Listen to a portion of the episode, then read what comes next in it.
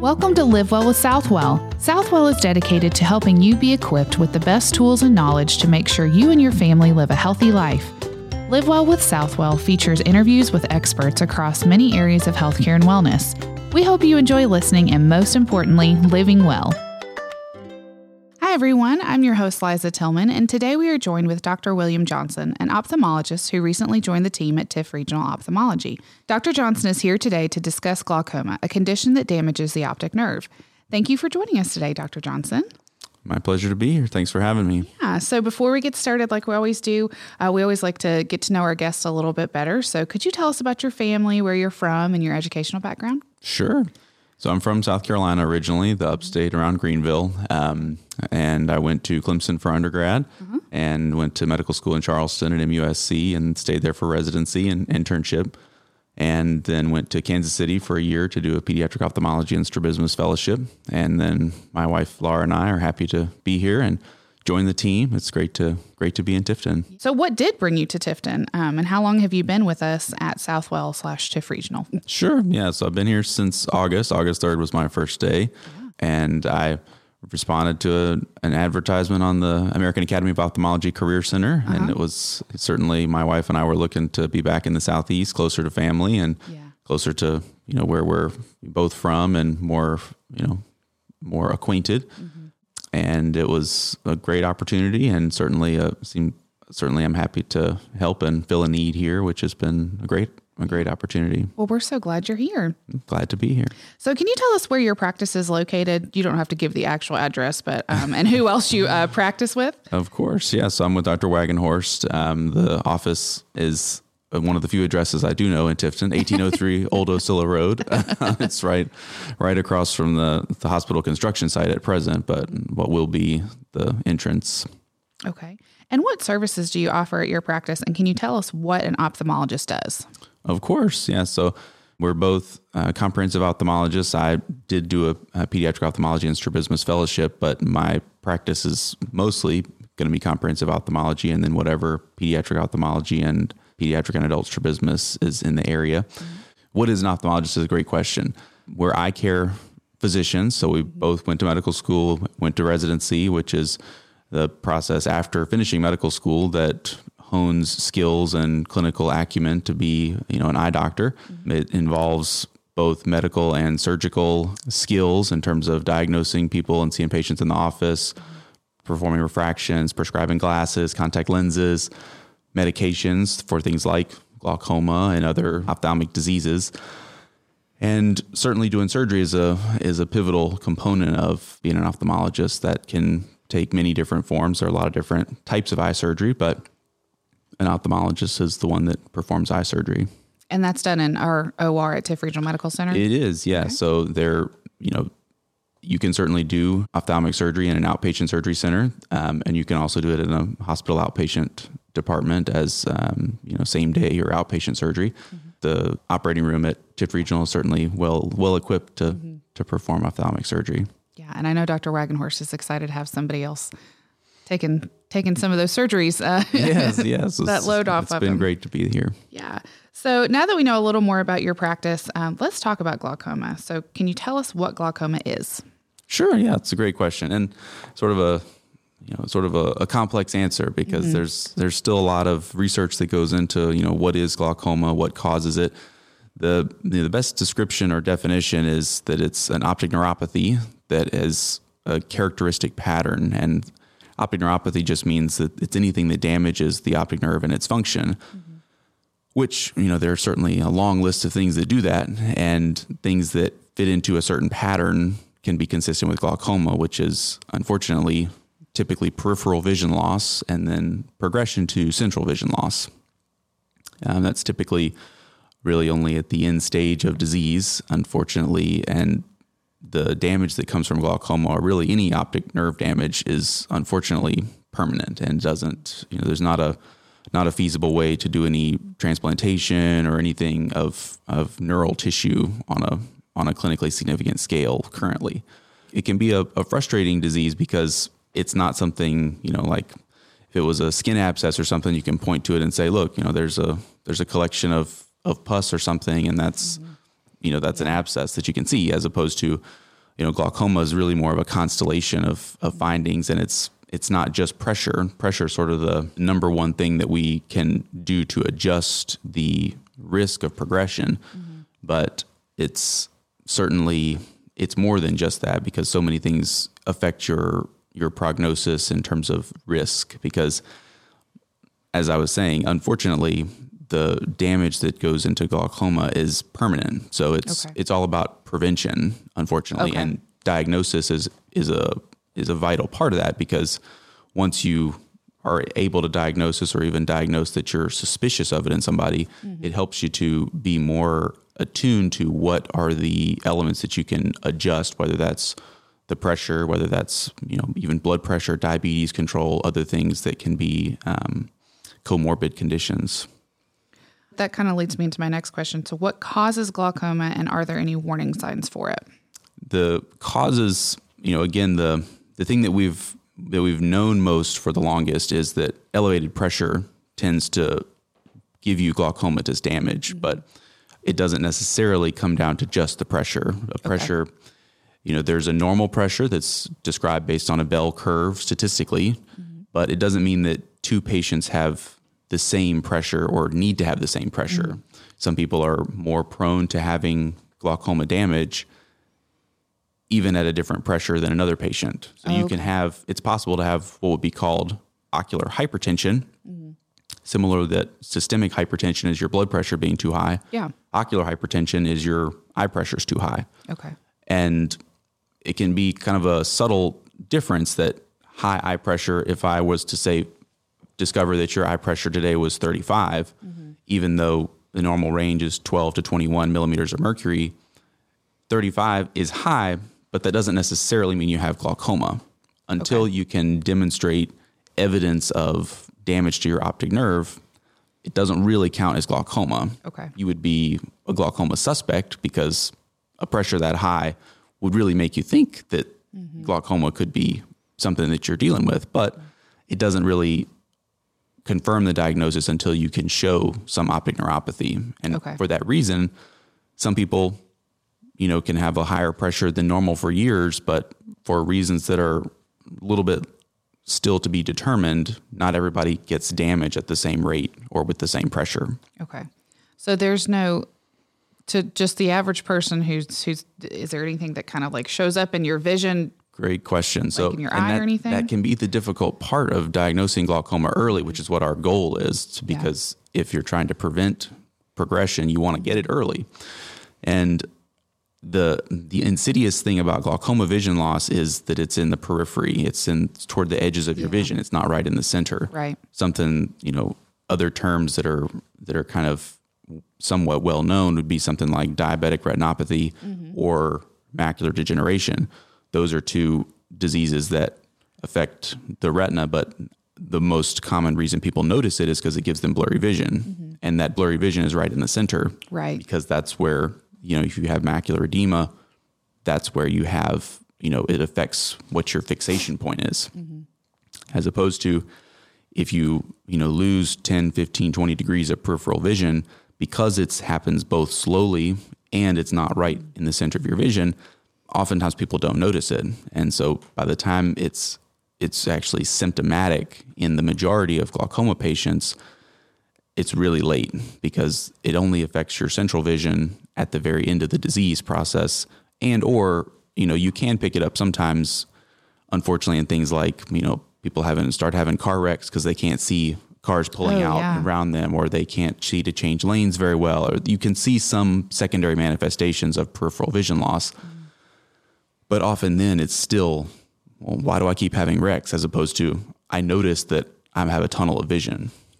Wow, that's really scary. It is, that's and that's a, the you know that's yeah. that's one of the you know the the next question is you know what can you do to try to prevent it or right, try to diagnose yeah. it and the probably the best thing to do is to you know attend regular eye exams mm-hmm. because that's something that there are many characteristic things that we look for as part of a routine exam that try to diagnose glaucoma risk mm-hmm. factors early.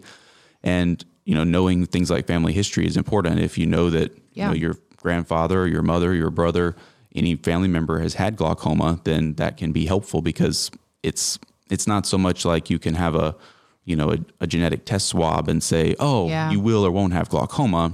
There are some genes described for glaucoma, but really not not in anywhere that's clinically significant to be able to predict it in individual patients. But if you know that your family member has glaucoma, it's important that you at least have a routine eye exam and let your ophthalmologist know, you know, what your history is. So that way, because that is a risk factor and it can be helpful as you're collecting risk factors and trying to determine, you know, what a patient's individual risk is of glaucoma, it's important to know that type of history. I know a lot of people may have really good vision and, and don't wear glasses, don't have contacts, don't go to the eye doctor because Sure. they just don't really feel like they need to. Of course. Um, if you have good vision, at what point do you need to start going to see an eye doctor? Excellent question. So, you know, if you ask if you ask a number of people the same question who do what I do, you probably will get a little bit of variations in a different answer, but most will will come up with something in the neighborhood of once you're after age 50, it should be a yearly exam, mm-hmm. and then before that probably still every 2 or 3 years. Okay. So you don't have to start too terribly young, but if you knew that you had a family history Right, I of would- glaucoma, exactly. maybe earlier, okay. right? I would say that you know that certainly affects people's risk, or mm-hmm. you know, depending a different element of history would be like a you know a traumatic injury. You know, if you have a car wreck and you're you know you hit your face on the on the dashboard and you have some damage to the eye or you have bleeding inside the eye. Mm-hmm. Those you know traumatic episodes can lead to glaucoma as well as a secondary cause. So it's important that each person's you know risk stratification for when to be seen is mm-hmm. affected by both their personal history as well as you know general recommendations for the population. Okay.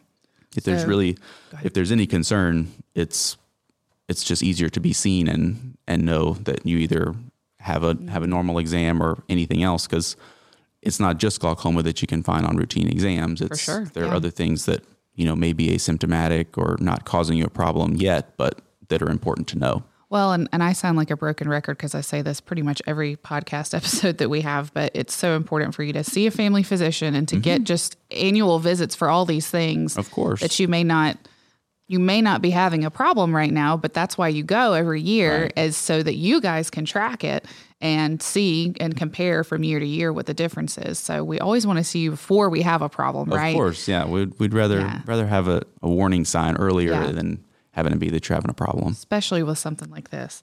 We talked a little bit about it. Are there other risk factors for glaucoma besides just family history? Is there anything to do with gender, age, race, anything like that? Great question. So there are a number of other risk factors. Every population ethnicity has some element of glaucoma. There are, you know, some characteristic textbook examples like, you know, people of Southeast Asian or Inuit, like Alaskan Indian descent are more likely to have things like angle closure glaucoma, but it doesn't mean that if you're not in those two populations, you can't have it. Right. can- it's it's something that that cuts pretty pretty well across ethnicities. There are, mm-hmm.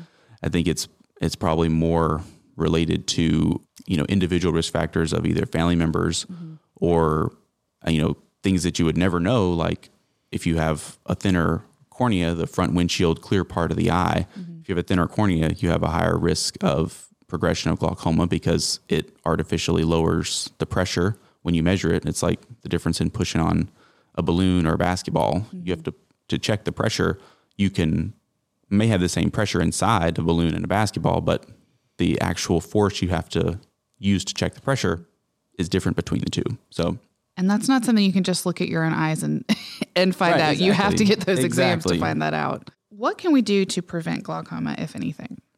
That's a great question. Uh, so prevention, again, probably the most important thing is to have some level of suspicion in terms of being a Right. glaucoma suspect or having some, you know, family history, um, having a traumatic history, and there are a number of things that go into routine exams that try to help quantify, you know, people's level of glaucoma or not, and that's many of the ones we do in the office, um, including like a visual field test, which mm-hmm. is a it's sort of an interesting test. People, patients don't tend to love it, but it is useful because mm-hmm. it allows for a quantitation of your peripheral vision. Mm-hmm. The sort of the general premise of the test is you are looking into what some people might describe as like a fishbowl, and there are flashing lights in the periphery, and the computer allows you know an aggregate of this test data to mm-hmm. show exactly where you can and can't see in the periphery. Okay. And so that's certainly a, a very important thing to be able to quantify, you know, particularly like in the central 30 degrees of vision in each eye, how exactly are you seeing? And then there are other objective measurements. Mm-hmm. It's called an OCT or ocular coherence tomography. It uses light to measure things like the retinal nerve fiber layer, and you can measure the thickness of that and see how that progresses. If there's progressive loss, and particularly in certain areas, then that can be more suggestive of glaucoma than a picture of the nerve alone, mm-hmm. although that is very much useful and oftentimes a, a significant part of diagnosis is the careful exam of the optic nerve. So really bottom line, get your eye exams, right? Right. Ex- exactly. Let you I do the work and, and, and make sure that we, we're taking care of ourselves the way that, that we need to. Certainly. And you can even, you know, there are secondary causes of glaucoma like uncontrolled diabetes can give you, Yeah. can give you um, glaucomatous damage. Maximizing other elements of systemic health can be very helpful because anything that really gives poor blood flow systemically, whether that's uncontrolled high blood pressure, diabetes, you know, bad heart disease, these are things that, you know, all the tissues in the body are are pretty highly dependent on oxygen delivery through the bloodstream. So if you have poor circulation, then there is an element of that that can contribute to glaucoma as well. We talked with Dr. Burns um, with Southwell Chiropractic last time about um, reducing inflammation in the body through like nutrition and things like that. That was more for pain, but I would assume that reducing inflammation could be helpful in other areas or It's difficult to say that from a statistical perspective. okay. based on research. Now, intraocular or inflammation inside the eye can definitely cause glaucomatous damage, but that's not so much tied to diet. That's more related to either history of trauma or systemic Okay. um, diagnosis like sarcoidosis or you know other inflammatory etiologies that can affect the eye, but less so from a, a dietary perspective. I gotcha. So, is there a treatment for glaucoma? there are some treatments for glaucoma. That's certainly um, certainly good news considering all the Yeah. all the all the bad parts we've talked about so far. So the treatments people like to to describe glaucoma as a sink, and you can think about the pressure as the level of water in a sink. Okay. And if you have the faucet that's turned on, you have water being added, which is similar to the ciliary body in the eye makes the fluid that's in the front part, the aqueous, and you have a balance of inflow and outflow from the faucet and the drain.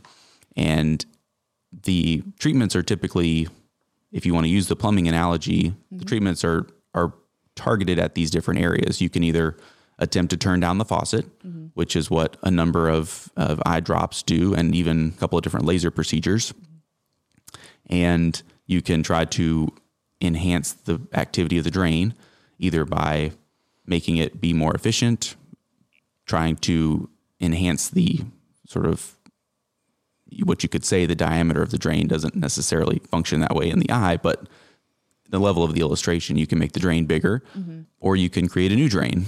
And those are to some degree adequately illustrate the types of treatments that there are for glaucoma.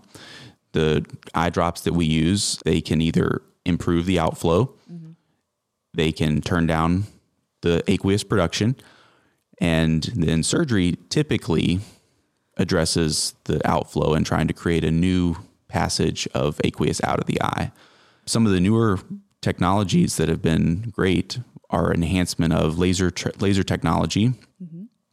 Lasers have been used for glaucoma for a long time, but specifically for treating mild to moderate, even severe glaucoma has been improved with something called selective laser trabeculoplasty, and that's a laser that is typically done in the office, and it's building on the foundation of argon laser trabeculoplasty, ALT, which is an older procedure that worked well, but it had more side effects than SLT does. And so SLT has been studied a lot recently, and even instead of starting drops, people have laser treatment with SLT, and they can keep them either drop free or with fewer drops for even potentially years, and it's a repeatable treatment. Okay. The biggest downside of drops typically for patients is that they're every day, you have to remember them, mm-hmm. and oftentimes people are on multiple drops and even multiple times per day for each drop.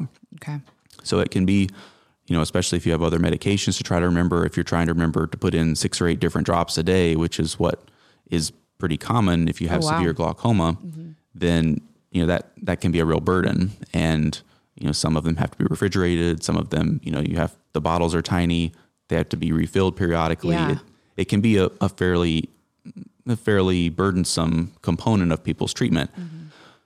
not to say that it's not something we use a lot because the risks of drops are very low. And Sure. whenever you're considering treatments, you want to know what are the risks, what are the benefits, what are the alternatives. Mm-hmm.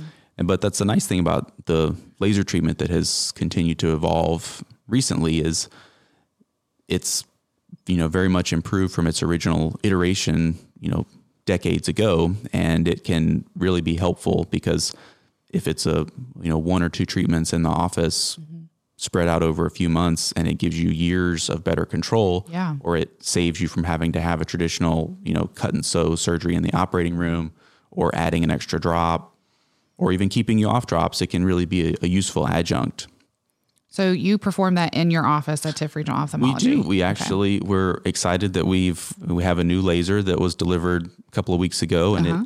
it it includes this among other functions that it will do. Um, so we're we're very much excited to be able to incorporate this and offer this to patients so that it gives another modality for their treatment and it gives them more options than we had previously. So we're we're definitely excited about that. That's great. Not having to drive far north or Right, south. They can just do it right here. Absolutely, and and like I said, it can it can really be useful in in all phases of glaucoma. Whether it's somebody who initially was diagnosed and the choices are, you know, start one drop, take it at bedtime in both eyes every day for the foreseeable future, um, or have a laser treatment that takes you know maybe ten minutes an eye in the office, and that may be all you have to have done for Great. up to years is is a great option or even you know at the unfortunate severe end of glaucoma if it's somebody who's already on three four five drops even medications by mouth for their glaucoma the next step would likely be surgery that's a little bit higher risk it doesn't mean you can't have a good outcome but